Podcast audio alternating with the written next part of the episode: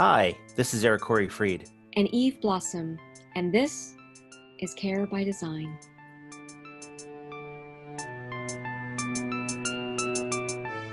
This week on Care by Design, we speak with Alexandra Mysoor, an entrepreneur who started a company from scratch during the pandemic, Moo Cow Market, to help American farmers have a way to sell their produce instead of throwing produce out when the pandemic caused the huge disruption in the supply chain and to have much needed produce reach customers. Alexandra is a great example of true grit and just jumping in when the need arises. Alexandra, what a pleasure to have you today on Care by Design. Thank you so much for having me. So, it's been some months now since the beginning of COVID here and sheltering in place. How are you and your family doing during this time? You know, I think for everybody, there's been um, a disruption in some form of their daily life. One of the things that we sort of put forth as a motto is that we're going to make positivity louder and just try to use this time of disruption to um, to kind of focus on what is good and build on that.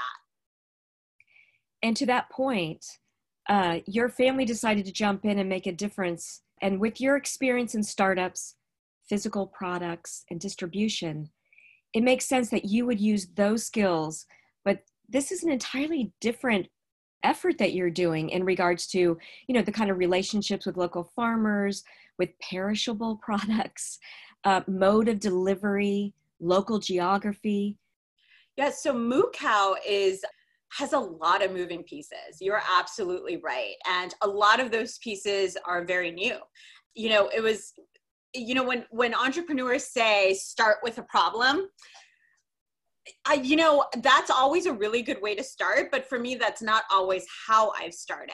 And I definitely did not think that during the pandemic, we were going to start a new uh, business, so to speak. But when the pandemic started, like a lot of families, while we did every now and then definitely get food delivery, it wasn't an everyday type of thing. We loved going to the farmers markets on the weekends.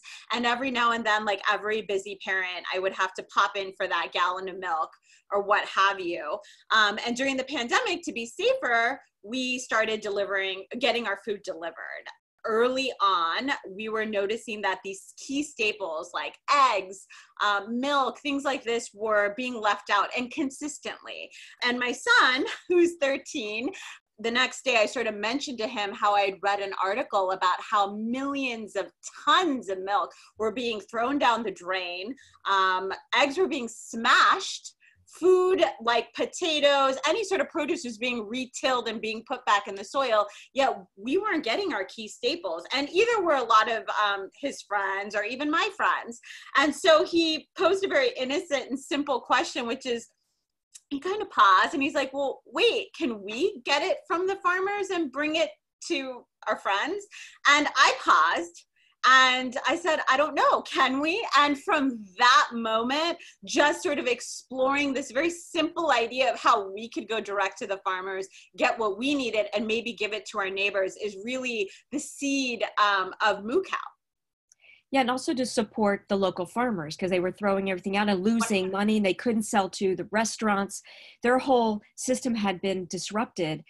Yeah, so I mean, you hit it on the nail, Eve, because basically 60%, and this is actually um, a statistic that Krish, my son, had sort of uncovered that 60% of the food supply chain um, was being produced for restaurants, cafes, um, headquarters. Like, think of all the big companies just here in the Bay Area, universities, hospitals. I mean, what we sort of learned is, especially here in this area, there's a lot of family farms that are cooperatives that operate under a big brand that you and I may be familiar with. So these families don't have the resources. Um, and they also were going through their own struggles um, and trying to figure that out. So that's really where the problem is. Not to mention, it wasn't just us and our neighbors that couldn't get it. Um, we were watching on the news that the food bank lines were six hours long. And I mean, it was just happening across the country. On the one hand, having food delivered to your house has probably been happening for 200 years. I don't. I don't even know. Mhm. Right? Maybe Ben Franklin was able to have food delivered to his house for all we know. Right? So it's a very common thing. Your innovation was in closing that, you know, that last mile of of this infrastructure that wasn't really designed to do this. You majored in interdisciplinary field studies and fashion design, which seems like they those two don't fit together, but somehow they do. And when you first started, you you rolled out only to certain Bay Area cities. I'd noticed, and then you then you expanded with new locations, new products, and so forth. So I think you hit on a few things. I think it may be important to sort of touch on that because I think the major so I, I went to uc berkeley and i majored in interdisciplinary studies which is basically a major for my personality type i think which is i'm interested and insanely curious in very many things. So like many asian children in my generation we really didn't think we had more options than maybe being um, a doctor an engineer and if you were really bad a, a lawyer okay and Right. so, so i went in as a pre-med I, I am still insanely interested in the brain and was studying neuroscience worked in a lab had worked in many many labs actually which had taught me a lot about um, about asking questions um, and and finding evidence-based answers and iterating believe it or not. And when i realized that wasn't for me um, i dabbled in a few things and basically found a major that i could do a lot of different things in which was really wonderful. But that interdisciplinary thinking made me realize that i had this sort of um, superpower. And it was only sort of looking back i could see that there's something so special about bringing different disciplines together. I think i'm what people may call a generalist. Um, and i think that's one of the best things you could have as a problem solver. And if you are a very curious person i think um, problem solving becomes a job. So I don't even see myself as an entrepreneur. I see myself as a problem solver. And, um, you know, my son was being interviewed for Moo Cow Market and someone asked him, what did you learn about your moms? And he says, my mom's very resourceful. And of course, I really sat with that. It's like my son sees me as resourceful and that that was really interesting to him because I ask a lot of questions. I'm um, I, I thrive in looking for problems to solve. Anybody can be an entrepreneur if you just are innovative and forward thinking and asking a lot of questions. But if you are a maker as well, I think you have to be insanely optimistic. So knowing that that was the context and this pandemic hit, I own a company called Par Avion Tea, which is a luxury tea company. We sell to uh, 2,000 independent gift stores. Our address of our workshop is literally Main Street. And I bring that up because Main Street America is really the backbone of what um, is of the economy and of the job market and a lot of our customers. Of course, we also sell to the big department stores all over the world. But when the pandemic hit, I called my customers to see how they were going to do these independent stores. And that is what led me to this context of realizing there's a huge shift and it's radical and it's big. And so when Krish asked me that question of could we, I didn't want to say no. I mean, I was so inspired by the thousands of calls I'd made in those few days to my customers whose address is also on Main Street. And I felt like if they were pivoting to use that sort of Silicon Valley lingo um, to to not survive but to thrive. I think that's the most American thing we can do.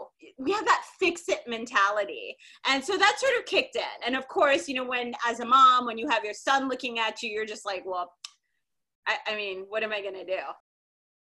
you mentioned about being a maker you're a maker of an entrepreneur right in your household I, your your son is watching and learning and doing um, and he will be an entrepreneur I, I can i can already see you had to move so fast in the beginning and this shows that your nimble entrepreneurial skills um, you really have designed what i would call not just the supply chain but the value chain because you care about every person in the value chain the farmers the workers that are working for the the, the farmers, the customers who need the products.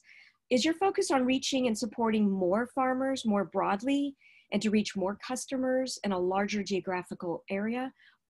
Yeah, I mean, that's a really great question. So, um, So currently, the way Moo Cow is right now is we have local uh, food delivery. So we're talking perishable items, groceries, and um, that's Monday through Friday. Which, by the way, is a huge feat because when we started, it was one day a week then it was two days a week and now it's monday through friday and um, during that time we started getting emails from um, you know, a syrup producer in Vermont, for example, a popcorn corn farmer in Indiana, um, a, a, woman in Yuba City. I mean, lots and lots of producers. How can you help us? Uh, one of the things I thought about is how can I leverage what I know? So while I own um, Par Avion, which is a tea company, I also own Alexandra Mysoor. I have a namesake home line that sells candles. What they have in common is they're giftable luxury items. So I knew the gift market really well. And I knew that um, I could sort of leverage that in some way. And I knew that edibles could be um, a wonderful gift. So what I did was immediately try to work with the producers who had products that weren't um, perishable that maybe had a little bit of a better shelf life. And now we have a national e-commerce gift store moocowmarket.com where we put together meal kits you place your order and the very next morning we um we are working with bakers that you know they had extra capacity given the disruption of the cafes and all the customers that they were serving. And we source the flour, um, vanilla, I mean, everything you name it, the eggs within 250 square miles. This became a way that we could create a bigger impact because we're not just helping just the egg farmer, just the vanilla, just the mill. We're now creating products. And that's where I felt like, how could it create a bigger, bigger, bigger impact? Um, and that's why I think the e commerce part of it has been so important because we can ship anywhere. I just ordered a package for my mother in law because you were talking and it got me hungry. So ah, I just.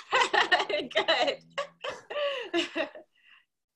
you talked about leveraging what you know and you also kind of implied the idea of these opportunities come up and you and it helps you identify gaps. Yes. Normally i would think that you'd be looking at you know fleshing out your offerings so to speak right? You're doing eggs you're doing syrup. Okay what else could we could we offer? That would be the normal process if this was a normal world.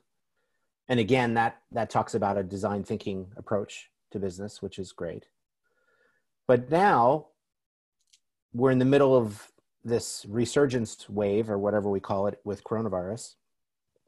And as this is going on for a while, what do you see as needed for the sustainability of food production nationwide, or maybe the sustainability of delivering food nationwide for the next year or possibly longer? I think the pandemic has shown a big, big spotlight on many of the existing cracks that we already had in many supply chains. Food is one.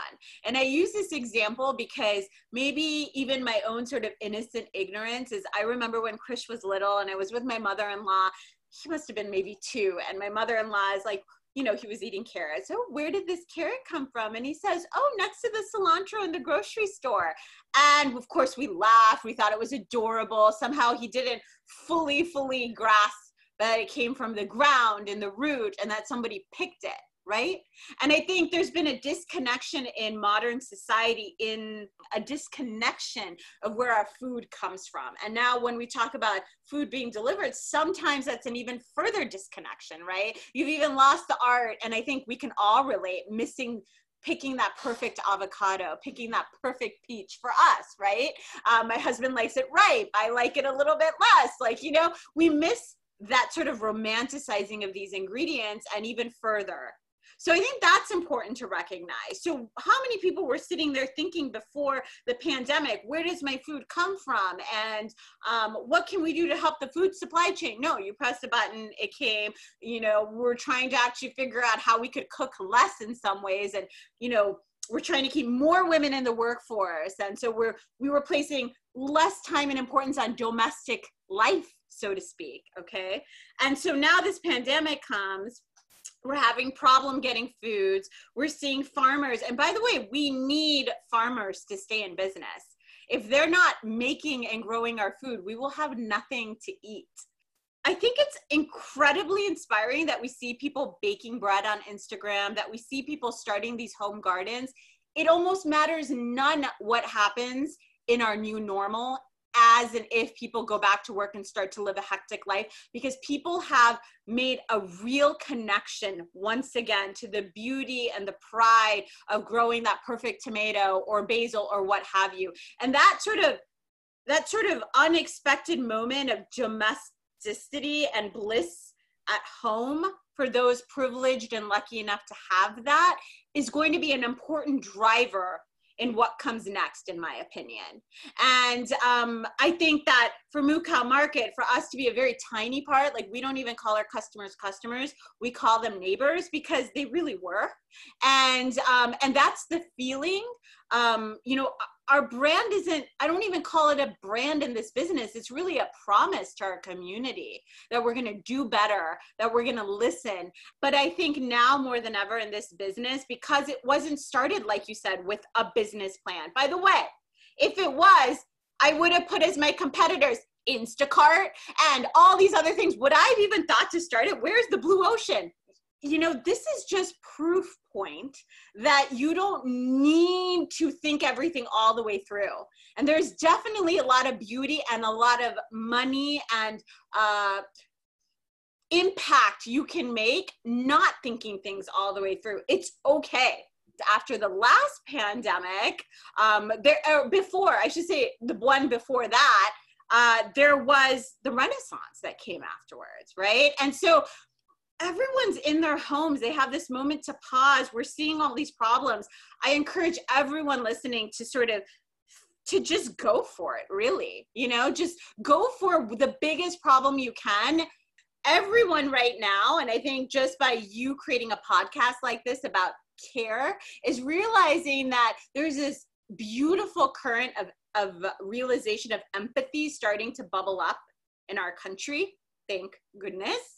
And I think that here's an opportunity for us to look at the bottom line beyond profit as problem solvers, people, planet. Like we talk about these things, but you know, this is, we can make a difference right now. It's funny you mentioned Blue Ocean Strategy. Uh, if I, I actually have the book right there and I can't reach it. But, it's a great uh, book. but um, you're you're yeah you're absolutely right. You also said something earlier about main street. You were both literally on main street but main street being the metaphor for what you're doing. And i i would i would almost argue that the mere fact that you even acknowledge that main street is your key partner in this and that your your company could help amplify or or buoy them or connect them to customers they would normally get is probably your sustainability strategy or your resilience resiliency strategy. How else are you thinking in terms of dealing with that? Because the sustainability of food is a mess. Carbon footprint pesticides nutrition health diabetes on and on and on. Not to mention food waste portions equity distribution equality. Yeah so you know, when I was, I grew up in Minnesota. When I was in third grade, my dad happened to have this book laying around. It was by Harvey Mackay, and I forget the exact title. It's something about how uh, beware of the man, the naked man who sells you his shirt. For whatever reason, there was no iPad yet. We didn't have cable. Of course, I picked up the book and I started reading it. Also timed when our Girl Scout troop was going to be selling cookies. So I realized that my superpower is sales. And I've always fallen back for myself, which is what can I do today by myself with my own control? And to me, sales cures all. So, to answer your question, I really truly believe that if I can create an assortment products that consumers want regardless, that will create enough demand to then, of course, fix some of these problems. Look, I can't fix it all. So now, if we can grow and create a pipeline for these producers, these makers, these all, all these sorts of people, it's not like they're not empowered. They also want to grow their ventures and grow their business. They know their business better than we do. And so I think partnering, telling their stories, coming together and supporting. Yeah. Alexandra, I have known you for years and years and have watched your incredible entrepreneurial, you know, spirit during this pandemic. This moment is really highlighting your expertise, who you are, the way you think. The one thing I wanted you to try to like dive in and, and really explain is the emotions that you feel behind the doing. Yeah, have so many answers. I think I read something in Science Magazine about baking and gardening becoming really uh, big during the pandemic because it is the one thing you can kind of control to some extent. You see mastery in something that's tangible, physical, and enjoyable. So I think finding something in your day to day life, if you can, even if it's the smallest thing, is really helpful. Can you imagine when we have our new normal? When there is a vaccine, hopefully there is, when things are better and we can embrace one another again, we now have this awareness of love and care. And, and you're having these important conversations, the both of you, about how to bring care into process and business. Like, what the heck? This is so amazing. I found it interesting that most Girl Scouts are reading, you know, Are You There, God? It's Me, Margaret and she's reading Harvey Mackay. that she's it is strange. I agree. destined to be an entrepreneur. Clearly, by the way, I didn't even know what the word meant, and, and so right. I just wasn't. There wasn't that social network yet. I don't know. Maybe it was going to Berkeley at just the time of when Google was happening. And I'm so grateful for that actually, because I would have thought I had to go to business school, got an MBA. But the beautiful part, I think, about a place like this is that uh, people are so open minded, you know, and that, and I think that's what's still really so great about America. Thank you for your time, Alexandra, and great to have you on Care by Design. Hope you enjoyed today's podcast of Care by Design with Eric Corey Freed and me, Eve Blossom, as your hosts. We look forward to our next interview this upcoming Tuesday. Visit us on social media on Facebook Instagram, and Twitter at Care by Design Pod, and there you can see additional show notes of each of our podcast interviews and additional posts on new podcast interviews. So tune in this Tuesday for our next Care by Design podcast. Hear us then.